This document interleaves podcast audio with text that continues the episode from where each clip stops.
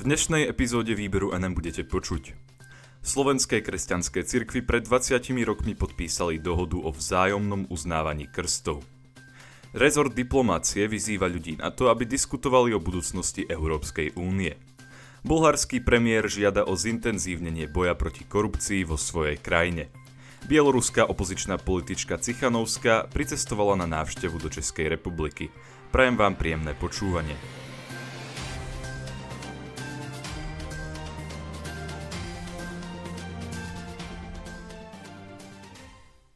Slovenské kresťanské cirkvy pred 20 rokmi podpísali dohodu o vzájomnom uznávaní krstov.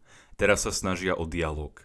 Ako informovala tlačová kancelária konferencie biskupov Slovenska, na začiatku júna 2021 ubehlo 20 rokov od toho, ako predstavitelia katolíckej cirkvy obidvoch obradov a evanielickej cirkvy augsburského vyznania na Slovensku podpísali dohodu o Svetom krste.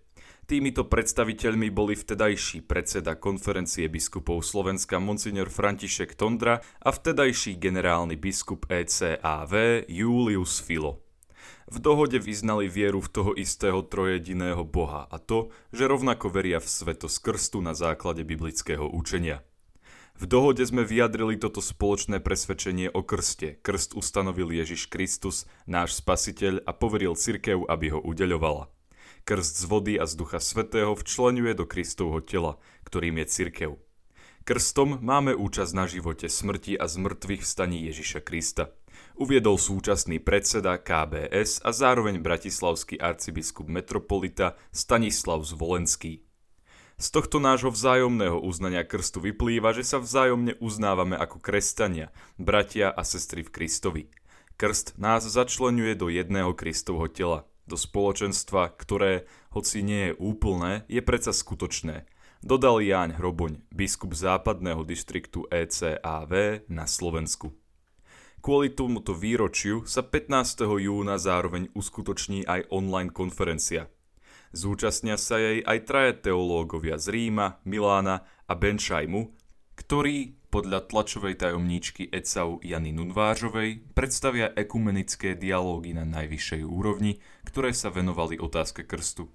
V druhej časti plánovanej konferencie sa trojica slovenských duchovných z grécko-katolíckej cirkvi, rímsko-katolíckej cirkvi a evanielickej cirkvi Augsburského vyznania podelí o svoje skúsenosti s aplikáciou 20-ročnej dohody vo svojich farnostiach. Zamyslieť sa majú aj nad tým, čím im krstná prax alebo učenie tej druhej cirkvi prispelo alebo pomohlo. Jana Nudvážová zároveň informovala o tom, že sa pripravuje slávnostná spoločná ekumenická bohoslužba. Rezort diplomácie vyzýva ľudí na to, aby diskutovali o budúcnosti Európskej únie. Slovensko má šancu ovplyvniť budúce fungovanie Európskej únie. Je na to ale potrebné, aby sa odborníci a široká verejnosť zapojili do diskusie o tom, kam by sa Európska únia mala v budúcnosti uberať. Výsledky konferencie o budúcnosti Európy na Slovensku, ktorá má za cieľ vyvolať presne takúto diskusiu, by mali byť známe na jar roku 2022. Upozornili na to minister zahraničných vecí Ivan Korčok a štátny tajomník ministerstva zahraničných vecí Martin Klus. Informovala o tom tlačová agentúra Slovenskej republiky.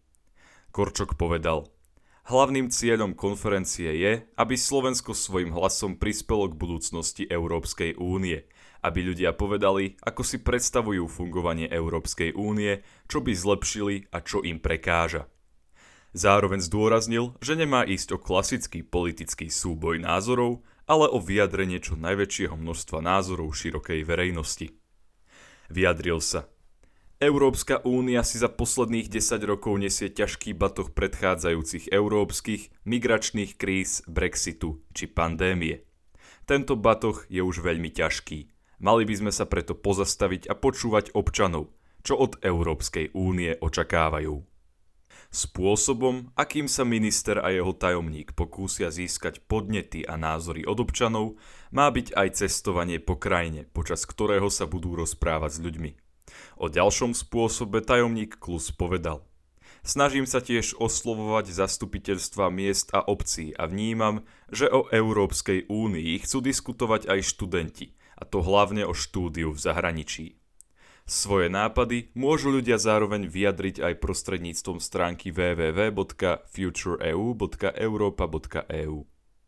Stanoviska by mali podľa Klusa však zaujať aj experti. Na jeseň preto plánuje zorganizovať národný konvent, kde budú diskutovať odborníci. Povedal, z návrhov verejnosti a odborníkov vypracujeme národné odporúčania, ktoré predložíme Bruselu a na jar budúceho roka sa snáď pohneme ďalej aj s prispením Slovenska. Bulharský premiér žiada o zintenzívnenie boja proti korupcii vo svojej krajine. Ako informovala tlačová agentúra Slovenskej republiky, dočasný bulharský premiér Stefan Janeu vyzval svoju vládu, aby intenzívnejšie bojovala proti endemickej korupcii vyskytujúcej sa v krajine, ktorú organizácia Transparency International označila za najskorumpovanejšiu z krajín Európskej únie. Janev žiada zmeny na prokuratúrach, v justícii a vo všetkých orgánoch, ktoré sú činné v trestnom konaní. Vyjadril sa tak počas zasadnutia Bezpečnostnej rady bulharskej vlády. Toto zasadnutie sa konalo potom, ako Spojené štáty americké uvalili sankcie na troch bulharských vládnych úradníkov, ktorí údajne mali rozsiahly podiel na korupcii. Sankcie sa týkajú 64 právnických subjektov. Tieto sankcie zakazujú Američanom obchodovať s danými osobami, zmrazujú americké aktíva sankcionovaných osôb a bránia im v prístupe k finančnému systému Spojených štátov amerických. Bulharsku zahraniční partnery opakovane vyčítali, že napriek žalostnému stavu v krajine účinne nebojuje proti korupcii. Táto krajina je pritom členom NATO aj Európskej únie. Janev konštatoval, že situácia v krajine nielenže ničí meno Bulharska v zahraničí, ale aj podkopáva systém demokracie v tejto krajine, čím ju mení na nefunkčný štát. Podľa neho neexistuje spôsob, ako mať stabilný politický systém, prosperujúcu ekonomiku alebo fungujúci sociálny systém bez riešenia základných problémov s korupciou. Bieloruská opozičná politička Cichanovská pricestovala na návštevu do Českej republiky. Český spravodajský portál novinky.cz informoval o tom, že súčasná líderka bieloruskej opozície Sviatlana Cichanovská pricestovala do Prahy. Stretla sa v nej napríklad s predsedom Českého senátu Milošom Vystrčilom, ktorý ju na túto návštevu zároveň pozval. Vystrčil jej návštevu oznámil na sociálnej sieti Twitter – Vitajte u nás, napísal k fotografii, ktorá zachytáva Vystrčila a Cichanovskú na Karlovom moste. Opozičná politička sa má stretnúť aj s prezidentom Českej republiky Milošom Zemanom. Následne ju čakajú jej vlastné rokovania, v rámci ktorých sa stretne s premiérom Českej republiky Andrejom Babišom a českým ministrom zahraničných vecí Jakubom Kulhánkom. Zároveň má Cichanovská vystúpiť v hornej komore Českého parlamentu so svojím prejavom. Predseda Senátu Vystrčil uviedol, že kompletný Cichanovský program nie je z bezpečnostných dôvodov možné zverejniť. Portál novinky uvádza. Bieloruská politička je vo svojej krajine stíhaná na základe článku trestného zákonníka, ktorý pojednáva o výzvach na uchvátenie moci. Konkrétnym dôvodom má byť to, že z iniciatívy Cichanovskej bieloruská opozícia vytvorila koordinačnú radu, ktorá si kladie za cieľ sprostredkovanie pokojného odovzdania moci v krajine. Za toto konanie jej hrozí odňatie slobody s dĺžkou od 3 do 5 rokov. Po dohode s Bieloruskom Cichanovskú na zoznam hľadaných osôb zaradilo aj Rusko. Politička minulý rok kandidovala v prezidentských voľbách proti Aleksandrovi Lukašenkovi. Kandidovala na miesto svojho manžela, ktorému úrady účasť vo voľbách odopreli. Po sčítaní volebných lístkov bolo Cichanovskej oficiálne uznaných približne 10% hlasu.